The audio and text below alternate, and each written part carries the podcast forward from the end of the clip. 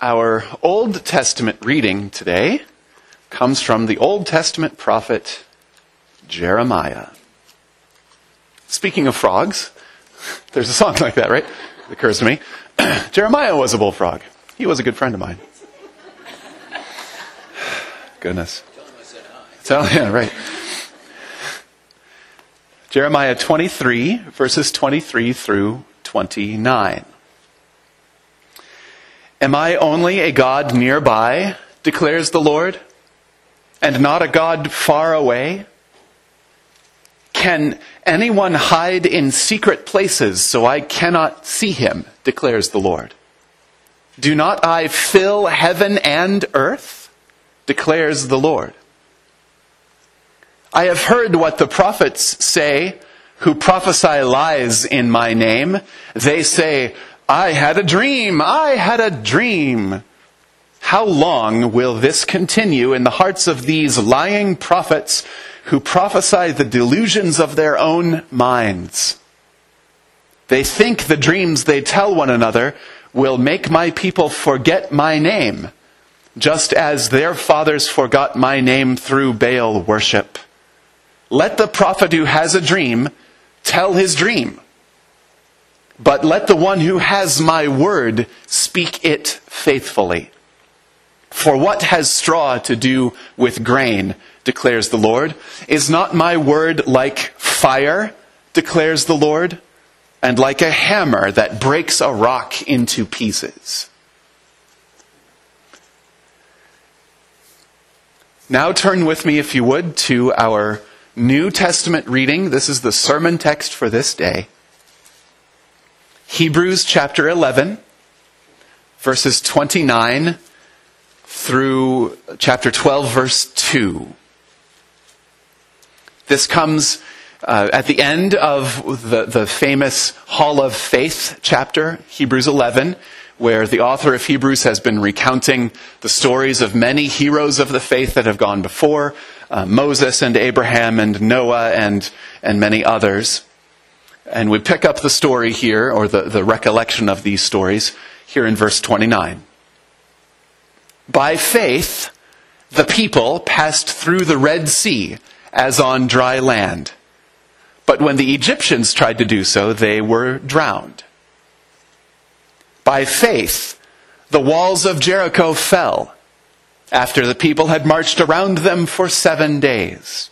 By faith, the prostitute Rahab because she welcomed the spies, was not killed with those who were disobedient. And what more shall I say? I do not have time to tell about Gideon, Barak, Samson, Jephthah, David, Samuel, and the prophets who, through faith, conquered kingdoms, administered justice, and gained what was promised, who shut the mouths of lions, quenched the fury of the flames, and escaped the edge of the sword, whose weakness was turned to strength, and who became powerful in battle and routed foreign armies. Women received back their dead, raised to life again. Others were tortured and refused to be released so that they might gain a better resurrection. Some faced jeers and flogging while still others were chained and put in prison. They were stoned. They were sawed in two. They were put to death by the sword. They went about in sheepskins and goatskins, destitute, persecuted, and mistreated. The world was not worthy of them. They wandered in deserts and mountains, and in caves and holes in the ground. These were all commended for their faith. Yet none of them received what had been promised. God had planned something better for us, so that only together with us would they be made perfect.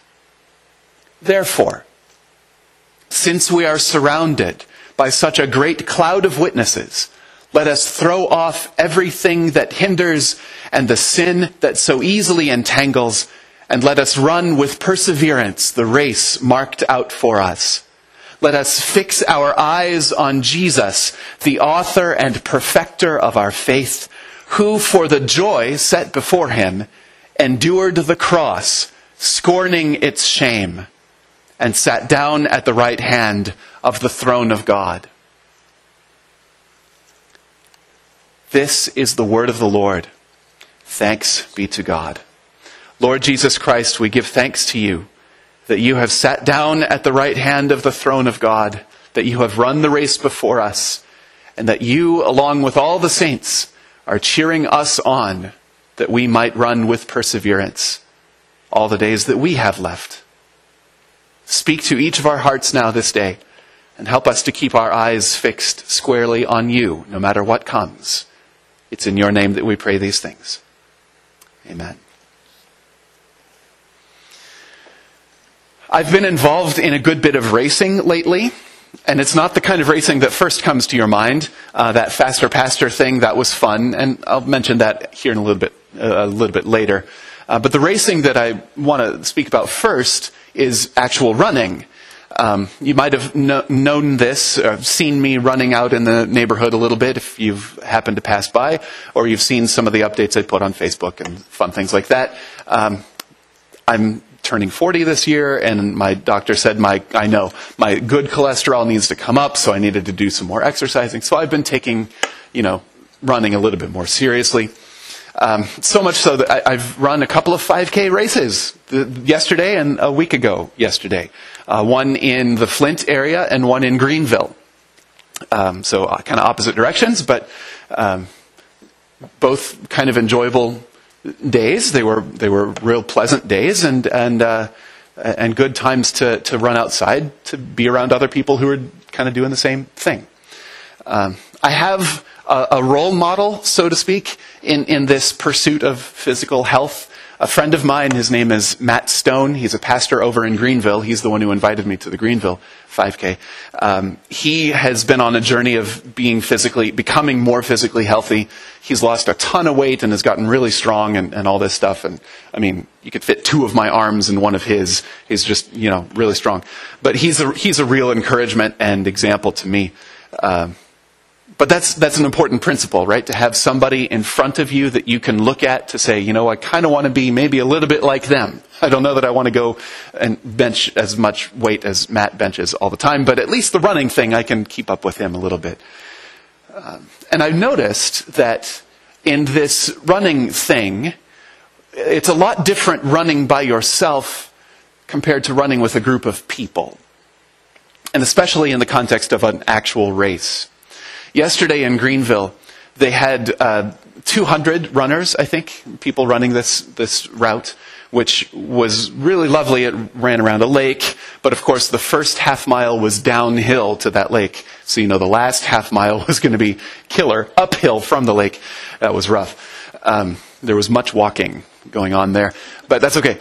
Um, the, uh, the, the 5K yesterday had pace setters. And this is something that was new to me. I hadn't noticed this or known about it before. They had people uh, wearing bright green neon t shirts, and the front said pace setter, and the back said the pace that they were going to run. So there was one person that was running a seven minute mile, and that person was way up, way in front of me. There was one person running an eight minute mile, one running a nine minute mile, and running a 10 minute mile, and it just said 10 minute mile on the back. So you knew that if you wanted to run whatever pace you wanted to run, you needed to be with that person or between that and the other and all this stuff. Uh, and I thought that was a really neat idea. So I've been running at my top end. It's just under an eight minute mile. I'm just under eight, which is pretty good for me, I think. Um, and uh, so I started off in front of the eight minute mile pace setter. Thought, yeah, things are going great. Running downhill, it's all going good. My headphones told me the first mile was under eight. Great, excellent. Then I started slowing down a little bit, and sure enough, soon enough, here comes this eight minute mile pace setter guy coming up right next to me. I'm like, oh man, here it is. I'm not going to hit eight minutes for the whole thing. So I tried to keep up with him for a little while, for a minute or two, maybe. And he just kept, these guys are so fit. They, he just kept plodding along at his, at his pace, checking his watch, making sure he was doing the right thing. And I let him do that. I was with him for a little while and then I just kind of faded into the background and the nine minute miler didn't catch me. I was between eight and nine for the whole time, so that was all fine. Um, but the, the, the idea of having a pace setter is so important when you're running because you, you know that you have somebody with you who is leading the way and showing you how to go. The race is marked out, right, with little arrows and signs and things to tell you which way to turn around the neighborhoods. Uh, they even had encouraging notes written on the pavement um, in, in sidewalk chalk. Keep running, trust your breathing, uh, whatever that means. Uh, you're almost there. That was on the uphill climb, and I thought, yeah, we're almost there. almost there. I, am a novice at running. I'm, I have a lot to learn about all of this. But I know that it takes discipline and encouragement and partnership and mentorship to overcome apathy and sloth, to reach new levels of endurance and fitness and health. When you're running by yourself, it's a lot easier to just kind of pull the reins back and say, eh, I don't want to, I don't want to push too hard. But when you have a group of people and a pace setter in front of you, it's a lot easier to stay committed to the, to the course. Now, this isn't a sermon about physical fitness. It's a sermon about spiritual fitness, and the exact same principle applies. If we run by yourself, you could, you could be spiritually healthy, but it's a lot easier to just pull back and say, I don't feel like being that spiritually healthy. I don't, I don't have to push that hard. But if you have a group of people around you and a pace setter to set the course for you, then it becomes a lot easier to, uh, to show the discipline that's needed for this kind of spiritual endurance. That's what Hebrews 11 and 12 are talking about. Having a crowd of witnesses around you to cheer you on and someone in front to lead the way, to show the path that we are to go and how to go about running that race. There are many people named in chapter 11 before today's passage, and then a few that were listed in what we did read today. These are Old Testament heroes of the faith, people that were from the scriptures that Jesus knew when he walked this earth. Those that had run the race before and had endured hardship and difficulty, who did not always receive the physical rewards for their spiritual faithfulness some of them died in the wilderness as they were wandering through to get to the promised land. Other people didn't make it to what they were hoping to achieve, but they stayed faithful spiritually. These people are our spiritual ancestors. They're not just memories, but they are cheering us on as we make our laps around this world. But we don't have just the Old Testament heroes of the faith, or even just the New Testament heroes of the faith. We in our own congregation have our own heroes of the faith. Uh, we have a handful of memorial plaques that are posted on the wall as you head down to, into the fellowship hall. They are there not to be forgotten, not to be ignored, not to be uh, looked over, but to catch your attention every time you go between here and there. Every time you enter the south entrance of the building, you'll see those names, and there's a banner over them, and that banner says, since we are surrounded by such a great cloud of witnesses, dot, dot, dot, it's meant to evoke this very passage. And on those plaques are names of those members of our church who have died and have gone on to their reward. Those people that have run the race before us. And of course, this week we get to add a new name to that list. Our sister Dorothy Oti has joined the ranks of those who are in our memory, in our, in our hearts, those who have run the race with perseverance and are examples for us as we continue to run. That, that uh, set of plaques is not about sentimentality only. It is about remembering with fondness those who are no longer with us. It's not just about feeling the loss of those that we have lost. It's about the encouragement. It's about the urging that those people give us to continue running this race with endurance and with perseverance. We need these encouragements. We need to remember. We need to remember our own people, our biblical heroes, and and others from the past 20 centuries of Christian history. Uh, people who have run the race with perseverance. People like Martin Luther King Jr., who stayed true to his faith in the work for civil rights. People like Dietrich Bonhoeffer, who lived in Nazi Germany and stayed true to his faith in the rise of Hitler and, and all of that took place in the 30s and 40s. People like Sojourner Truth, who stayed true to her Christian faith in the work to abolish slavery. The list can go on and on and on of people who have run with perseverance, major figures from history who have been so convicted that the way of Jesus is higher than the way of the world that they gave their lives to that cause, whatever that cause might have been. Sometimes, as Hebrews tells us, following Jesus can be a very costly thing to do. Jesus knew this himself. Jesus practiced this costly way of living. He lived and died because of his commitment to the kingdom of God. And God, in His divine wisdom, has given us so many examples of people who have persevered and endured for the sake of that kingdom. The best and perfect and most complete example of all of these examples for us is Jesus Himself. Jesus, Hebrews says, is the author and finisher of our faith, the, the source of our faith and the completer of our faith, the beginning and the end. He is the Alpha and the Omega. He is the whole box. He is everything that is about our faith. Jesus is our pace setter. He is the one leading the pack.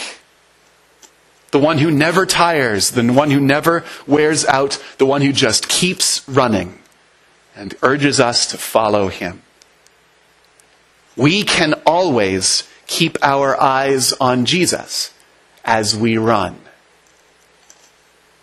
In the uh, 5K in Greenville yesterday, that eight minute mile pace setter ended up around the curve, and I lost track of him. But Jesus, our pace setter, always is in front of us, and we can always keep our eyes on him. If we keep our eyes on Him, then suddenly our perspective about everything shifts away from ourselves to what, uh, to what Jesus is doing in this world. Jesus set an example for us that we should keep our eyes on Him and not on the false narratives of spiritual life that our world teaches us if we keep listening to the cloud of witnesses who are cheering us on, we will pers- persevere and endure. If we throw off everything that hinders us and the sin that so easily entangles, we will run the race more freely and more healthily. I, I told you I'd come back to the faster pastor race, and this is where it is because uh, throwing off things that might hinder us was uh, an idea that came to my mind as I was driving in that final, the feature heat. You know, if you were there, I was kind of in the back. I'd been in the front and was sort of in the middle and made it to the back. The car was bouncing and it's all wonderful stuff. There was one lap in particular where the three pastors in front of me were kind of all bunched up, right? And they were starting to jostle for position and they were starting to slow down. And as we came around turn one uh, and into turn two, I saw an opening for a split second. And I decided to throw off everything that hindered me and just floor it because there was an opening, they were slowing down, and if I could just ride the corner enough, I might be able to catch up and make a race out of it. That's when I went over the edge of the track, and it was, it was a little too much for that car to handle, I guess.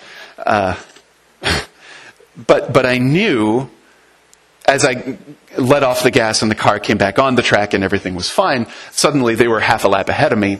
I knew that the race was done, I, I, unless there was some extreme thing that happened, like another caution or something. Uh, but the, if I had not taken that opportunity, I would not have had a chance to win that race.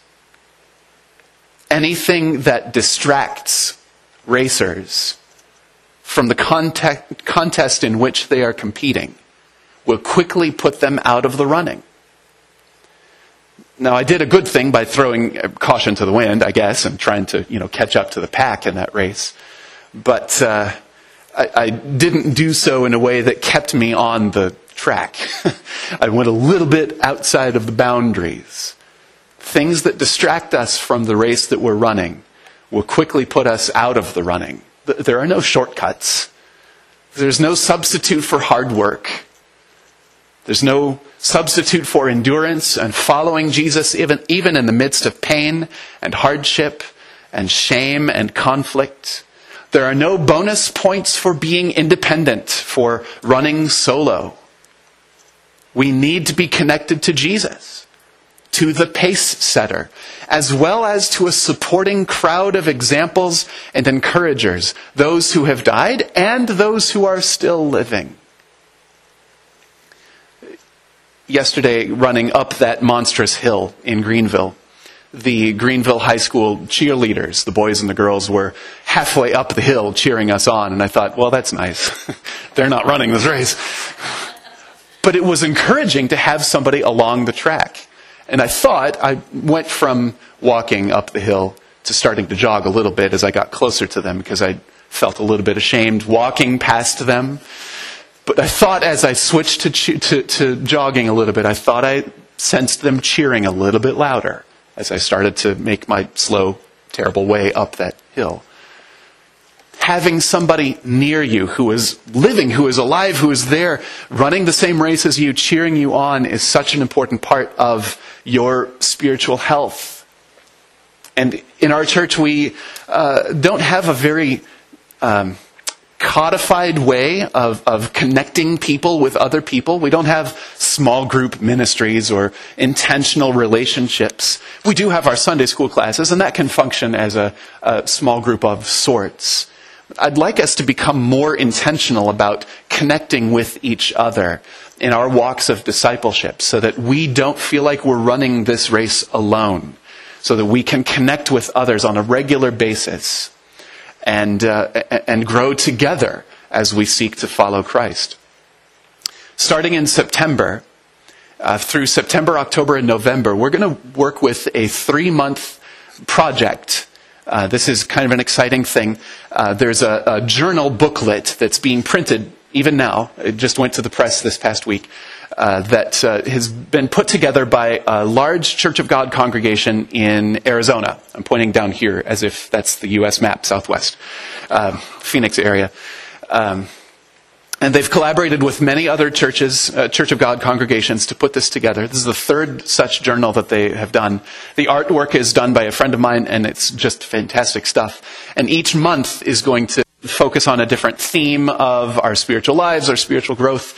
And we're going to have those books here uh, to, to work through together. That'll be kind of the map that we'll follow for the next three months, starting after Labor Day, September 8th is when we'll get started with that. Hopefully the books come in the mail between now and then. Uh, but what's in those books are a series of discussion questions, small group questions. It's meant to be done however will fit best with whatever church, large or small, is using it. And I'd like for you to think about that, how you would like to handle that. The questions that are related to the scripture passages that we'll be working with and the sermons that we'll be working with. They're going to be my own sermons. Every pastor is doing their own thing, uh, but we're all kind of in the same ballpark of topics. Um, so be thinking about that. How would you like to connect with others? Um, to to wrestle with the kinds of questions that we'll see in these in these journals. They're for you to take home and write in and share with each other and all this stuff. Whatever whatever would be helpful to you in your in spiritual development. Uh, that's that's kind of the game plan for the next few months. So I hope I, I share that with you to kind of pique your interest and get you to be a little more excited about what's happening here in the near future. Between now and then, in this in a couple of weeks between now and Labor Day, um, the challenge for you is to compile a list of your heroes of the faith. If you were to write Hebrews 11, or if you were to summarize the people that have been important in your own development, who would you name? What would that list look like? And if you find yourself saying, I don't have time to talk about so and so and so and so, that's okay. Just list their names. Hebrews did the same thing. I don't have time to talk about all these people, but they're important, so I'm going to write their names down so don't forget them. What's your list look like? Why are those people important examples of Christian faith to you? Then consider your relationship to Jesus and what role Jesus plays in your life. Who are your mentors currently, presently? And consider entering into a serious relationship with somebody who is further ahead in this race than perhaps you are. And then recognize that you yourself, in how you run your particular race, are setting an example for those who follow you.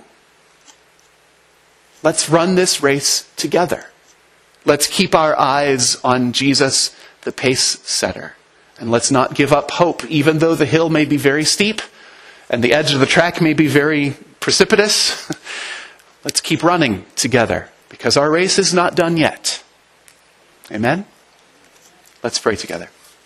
Lord, we thank you for your love for us and how you have drawn us into a family, a body of believers that need each other and you. Help us to run with perseverance, remembering and being cheered on by those who have run the race before us. Give us eyes to see how you are at work in our lives and in our community, and help us always, always to keep our eyes fixed on you every step of the way. We thank you for all of this. In the name of Jesus, our Lord and Savior. Amen.